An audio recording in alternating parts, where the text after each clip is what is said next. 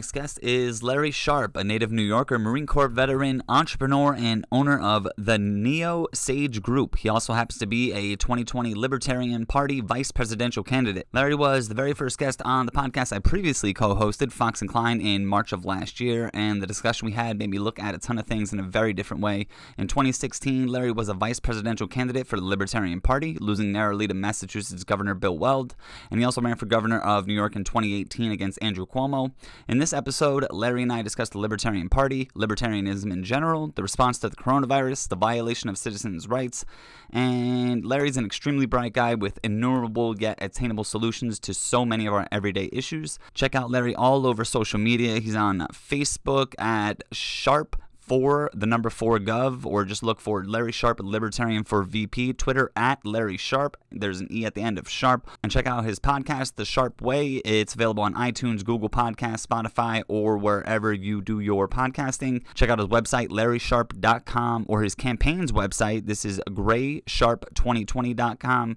G R A Y S H A R P E 2020.com. Whether you're blue, red, or gold, or just don't know anymore, give this a listen and enjoy. All right, next up, my guest is Larry Sharpe, the 2020 Libertarian candidate, Libertarian Party vice presidential candidate. Uh, coming on the show, this is actually the second time I'm with him. He was on Fox and Klein March of last year, which was awesome. You can find Larry on Twitter at Larry Sharpe, Sharpe with an E at the end. Instagram, Larry.sharpe. Also Facebook. Larry, thanks so much for coming on and uh, talking about these crazy times and your candidacy. Of course. Don't forget that's Larry Sharpe with an E, and the E stands for electable. Oh, all right. Well, Larry, let's just get right down to it. Um, you're running for the vice presidential um, uh, for the Libertarian Party uh, as a candidate. Right now, when it comes to like the Libertarian Party, it seems that everyone only knows one name, and I may be it may have been one of those, other than yourself, is Justin Amash. Where does he stand in uh, like when it comes to like libertarians, since he's like a former Republican and is kind of being like changing parties and whatnot? No, I think it's a, it's, it's absolutely true. I mean, he came in, and months ago, I was saying, you know, I'll take anybody in. A lot of libertarians got upset with me about that, right? When I was saying Amash can come in, bring Tulsi Gabbard in, back Yep. when um Howard Schultz was running. Yeah, I was saying bring them all in. And the reason why I was saying it was I want them to bring press. I actually was teasing and saying that, you know, the Libertarian Party should be a very special kind of party, not BYOB, but BYOP. Bring your own press, you can come on in. And Justin has done that, right? There's no doubt. He came in and he is in the press and he is in the polls and you know, he's doing exactly what I wanted him to do. Now some people don't like it. They get mad and go, "Well, look what he's doing. He's taking over everything." And look, if he's bringing press to our party, then now it's our time to take advantage of that press and to show how cool and awesome we are. I would rather have the press with Justin Amash, whether you agree with him or not, than not have the press because now we have an option. If, if you don't like Amash and you think someone else is better, well, you know what? He's getting press now. Now's your chance to show the world that your guy or your gal is better. So I'm Right. very happy he's in. I'm glad he's in. Um, I wish they more would come in. He's getting us the press that we need. Absolutely. And to, for me uh, personally, I mean, this is only I, I voted in 2012 and in 2016 both for Barack Obama.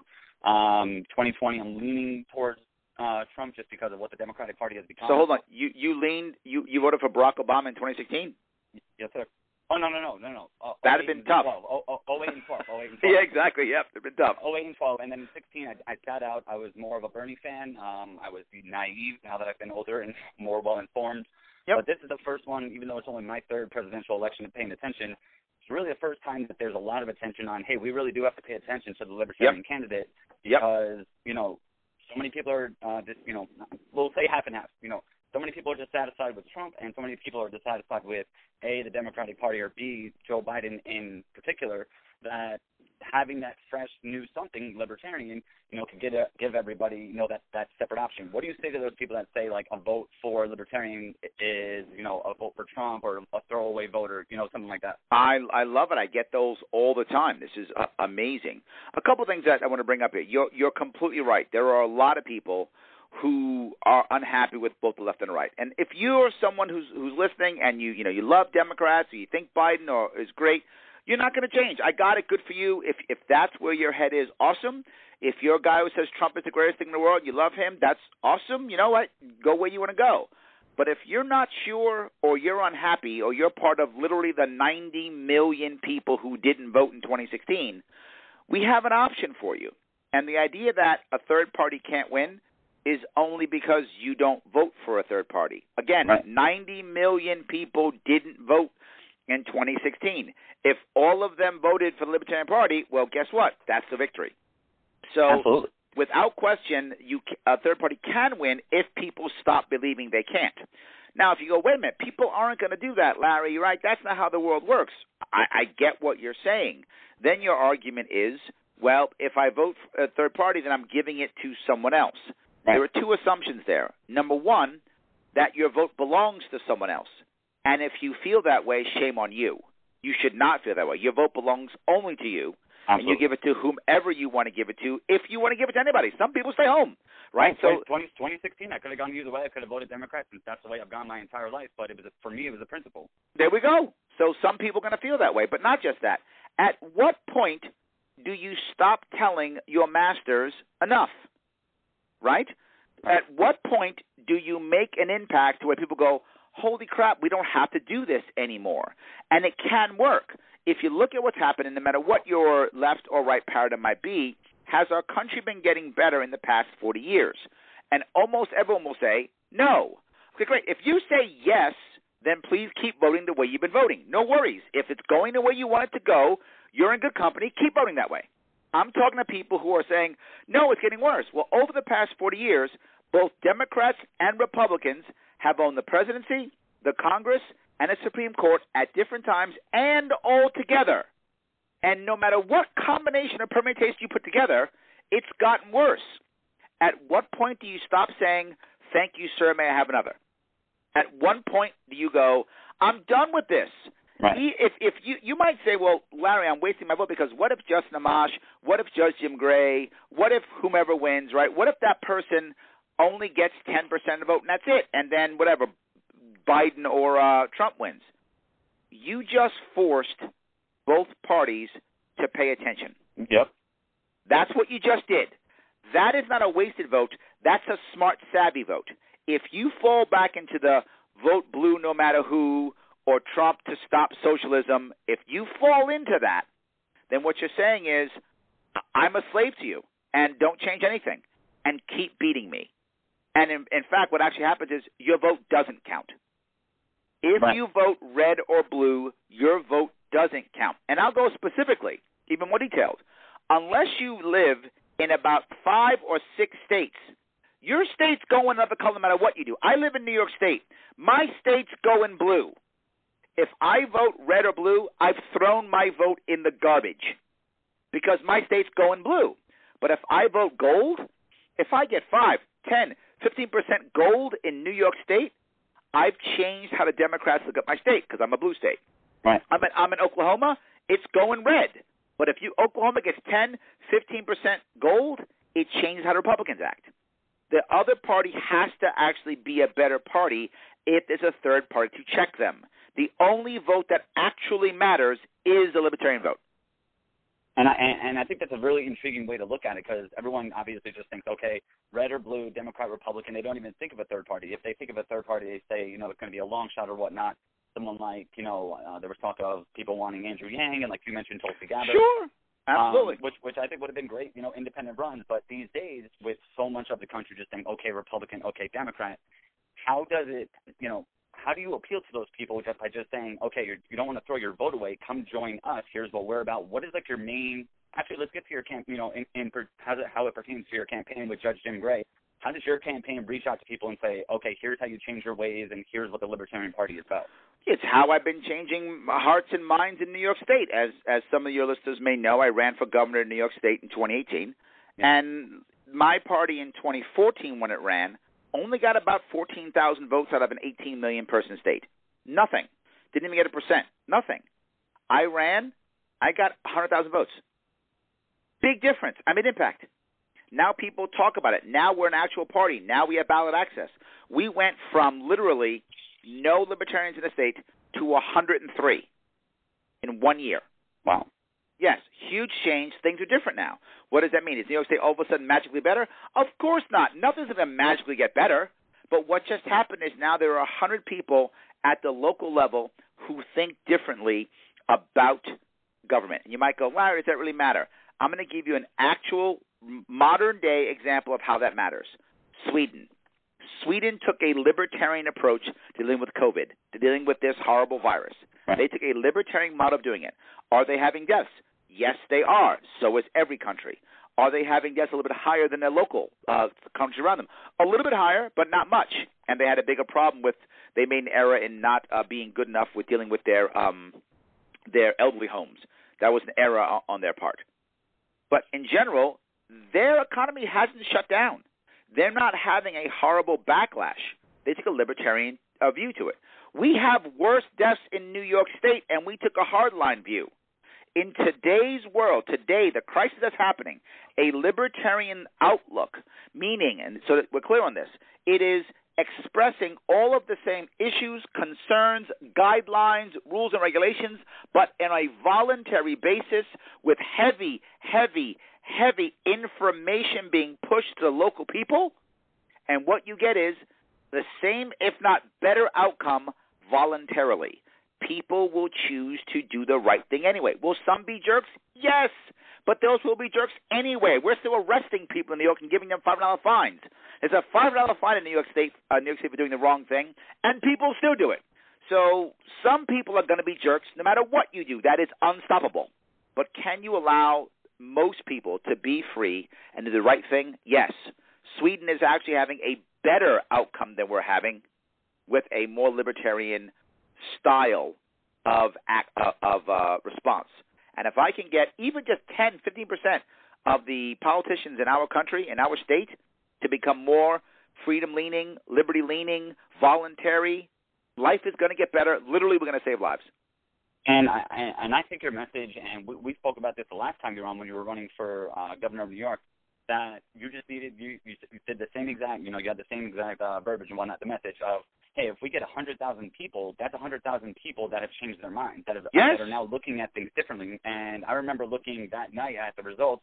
I was disappointed that you didn't win, obviously, because I had on, you know, not too uh, far from that, from the election, excuse me. But um, you know, seeing that you had more than, you know, I think you and I had spoken about, you know, an X amount of number of votes. Seeing that a hundred thousand people had changed their minds, to me, that showed me that okay, in such a blue stronghold like New York, there's something changing. Now, how do you how do you and Judge Jim Gray how do you guys spread that across the entire nation, especially right now? And kind of like my question is, how difficult is it running this campaign? It's kind of you know rhetorical. Absolutely, yeah. How no. difficult is it running this campaign with the lockdown, you know, quote unquote lockdown yep. and the virus? I mean, it's got to be incredibly frustrating, no? Well, it is, and th- but there is one advantage that we have as libertarians compared to the other two parties, and that is we were already kicked out of mainstream media. So social media was our only way of uh, of of communicating anyway. That's a very so, good point. And you, you've been doing those video town halls. Bingo! I've been doing videos. I've yep. been doing this stuff for four years. So, in, in case you hadn't noticed, I jumped right onto my podcast. I jumped right onto everything immediately. Yeah. I, I didn't skip a beat. Why? Because I was already doing it. Now I just have more time. So, so yeah. so now so I can actually spend more time doing the stuff I've already been doing. So the advantage we have is that shifting into a social media world for libertarians is relatively easy. So that part is good. The hard part for us though is how do we raise enough money across the country? As a general rule, to be fair with you, we don't. What we do is instead we focus on key states, making impact in key states while doing things like virtual town halls, um, church meetings, um, VFW meetings, almost all virtually. When we open up, hopefully we'll open up in July or August. I hope we'll be able to travel and do uh, do a bunch of those too. We'll use obviously social distancing, but hopefully we'll be able to travel then. We'll do a bunch of that, and while we're out doing that, I mean, we'll hopefully move a couple of states. If we even win one gold state, turn one state gold, every single time they show that map, there will be one gold state sitting there. And that one gold state sitting in that map, people go, oh, that's right, that's libertarians. That will help every down ballot candidate for the next four years. Absolutely. That, that will help everyone else locally who's trying to make impact in the local community. It'll make all of those just a whole lot better. And again, the reality of it is, if you start making impact locally as libertarian, eventually you'll move up the chain, right? You'll start at your city council or whatever the case may be. You'll go to your your your county level. You'll go to your state level. Before you know it, you know you're hanging out in the Congress, and that Yeah. might be two years. That might be ten years. Doesn't matter. Now, this is a question for me, Larry, personally. For me, um, as I've evolved and gotten older and taken more of an interest in politics and whatnot, my views have shifted to more more of now what would be a conservative leaning type thing. For me, my motto is live and let live. Let me do me. Just don't bother me. Don't break any laws. And you do you. I'm not going to bother you. Is that a simple way to say what libertarianism without getting into it, or is that just I- something I that, would- No, no, I think that's very good. I would say uh, even simpler. Not don't tread on me. Don't tread on anyone. hey, Don't tread on anybody. Not me, not you, right? If you remember when I was crossing the state, I spent a lot of time talking about, you know, issues that don't affect me. Things like people who want to vape. I'm not a vapor. It's not what I do. But if you want to vape, you have the right to vape if you want to vape. If you don't want to vape, don't vape. I don't really it's not my issue. I don't vape. It's not my thing, but there are people who they use vaping to stop other bad habits that they feel are worse. Who am I to say they're right or wrong? The only person to say that is them. They can decide if they think vaping is better than their current bad habit or not. They decide, not me. Why is a go- why is the government stepping in?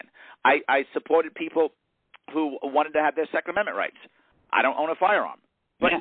why would I stop somebody else? If that's what you want, if that's the way you choose to protect yourself or to run your life, good for you. That's right? your This choice, not This mine. is America. That's correct. Yes, it is your option. So I choose a lot of things. That's why I always say don't on anybody because you know there's going to be a time when I want something, and I'm hoping people will go. You know what? That Larry Sharpe guy supported me when I wanted my stuff. I'm gonna go support him now when he wants his stuff. That's what I'm hoping, right? Hey, that's what you need. You know, just one one at a time. Yeah. Uh, we're sticking with sticking with Larry Sharpe. He is the 2020 Libertarian Party vice presidential candidate with Judge uh, Jim Gray. You can catch him on Twitter, Larry Sharpe, uh, Instagram, Larry Sharpe. The E, like he said, is for electability at the end of Sharp. And uh, you can actually catch uh, Larry's podcast, The Sharpe Way. Larry is Yep. everywhere you can get your podcast. I saw it's on Apple Podcasts. Um, you know what? I'm not sure if it's on Apple. I think it is. My team puts that together. I, I'm Oh, ignorant. yeah, I'm yeah. sorry. So I have it up on Apple. I'll, I'll share the podcast and whatnot, and uh, anywhere you can try to find it, everyone. It's, just, it's called The Sharpe Way. Uh, there's just you know incredibly insightful. It's, it's like this, 100 miles an hour at all times, and it's great. Um, now let's get to uh, the coronavirus, if uh, if we can, Larry. Uh, being there in New York and having run against uh, Governor Cuomo before, obviously you uh, you know know of his you know decisions in the past and now. Um, Absolutely. Obviously, from for me here in Arizona, and as a former New Yorker, I'm looking at New York just being because that's you know my former home, but also from over here, seeing what's going on big picture wise. What is it like in New York as a citizen, a, and someone that you know what what is your trust level in you know Cuomo and the response? What is your overall you know take on everything? No, the the the issue here is it has shown what a literal police state New York City and New York State is. Yeah. The horrible part is um, that people accepted this simply, easily, quickly. That's what that's what scares me most about this is that everyone you know they said stay home for two weeks, then it was three days. I mean three weeks, then it was four weeks, then it was six weeks, then it's like. but worse is you found, you know, a government literally saying what is essential right. and what is non-essential. Again, bothers the hell out of me. How dare a governor tell me or you or anybody that they are non-essential? Right. Essential is what you decide, right? That's what it is. If you had a job that pays your bills, that feeds your family, that's essential. That's the most essential thing in your life. Yes, that's essential by default. I don't care what some governor says, and I know what the answer is, but then people will die. Okay, I get that concept completely. But if you believe that you might die if you go out and and meet people, then please stay home. Right. No one's forcing you to go out. No one's forcing you to go to work. No one's forcing you to go to school. Stay home if you believe that you are in danger. Please protect yourself, of course. And why don't we instead have guidelines for people? You know, do your six feet, use your masks, wear your gloves. The vast majority of people, vast, will do it. How do I know that? Look at Sweden. It's working. It will happen. Most will do it anyway. Right? So the the worst part is the idea that we would just accept it is horrible. And now, literally, you see cops every three, four blocks here in New York City, just waiting to, you know, give you a five dollar ticket. They've now done what they I do. I cannot imagine being in the city right now. Like yes. to me, seeing it from this far, it's kind of like it, it it's it's actually unbelievable. And you know, my father just retired out here to Arizona uh, last year from New York City. He's lived in New York City his whole life, and he, you know, he's out here now, and he's like, John, I cannot imagine what I'd be like if I had to walk outside and there's cops standing there, and unless I'm going to work, I'm getting a ticket. He goes, I literally can't imagine that that's happening right now. And, and it is. It's it's it's it's incredibly scary. And the thing that bothers me also with the whole, all right, do we come off lockdown and open the economy? My personal opinion, everyone I, I think we can all agree death is bad. We can all agree on the on, on nobody dying is okay. It's a terrible thing. No, I don't even agree with that. No. And the reason why I say that is both of my parents died of cancer. Both took a long time to pass. And my father died. He was younger, and when my father uh, passed, and when he was when he was dying of cancer, if you know anyone who's who's who suffered through cancer, it's very rarely a quick death. It's often a very long. Uh, either either you survive but it's still a long process or a long process, and you die at the end. My father and mother both died at the end of their process. My father, when he passed, he wanted to live. He was all about quantity of life. He was like, cut me open. I don't care. Do operations. Do what you got to do. I want to live. Give me drugs. Give me anything. Chemotherapy. I want to live. And he, and that was what he wanted. When my mother passed, she was a bit older, and she was like, "No, I don't want quantity of life. I want quality of life. I want to take my granddaughter to the park." And she was on chemotherapy, so her immune system was compromised. She was wearing a mask. This was years ago, prior to, prior to COVID. And she would take my daughter out to an amusement park anyway. And she was like, "If I die, okay. I want to spend time with my grandkids. If that means I die, I'm okay with that." And you know what? Both answers are correct Absolutely. because you own your life. And if you want to do things that may challenge your mortality because that's what makes you want to live right, go on with your bad self. And if you want to live in your basement because you're afraid of everything, also fine. You know, I have people in my life who are over 80. One is my uh, mother-in-law, one is my, my godfather, who both of them are over 80. They have immune, uh, the immune system are compromised. So I don't physically go visit them. I talk to them still. I send them stuff. I have a car in New York City, so I drive and I drop off stuff for them here or there. But I don't physically go in. I I, I mask up, I glove up, and I drop off, and I leave because I care about them, I love them, and I don't want them to die. I get that completely. We should all do that. But Absolutely. if they were to say, Larry, I don't want to live in my house the next two years. I want to walk out and I want to go out and gamble and I want to do this. I would support them. It's their life. It's their life, not mine. Right. And, and just going back, it wasn't, you know, just it was more just the generalization of okay, we can agree that death is bad. You know, just one innocent life that's lo- or lost is terrible.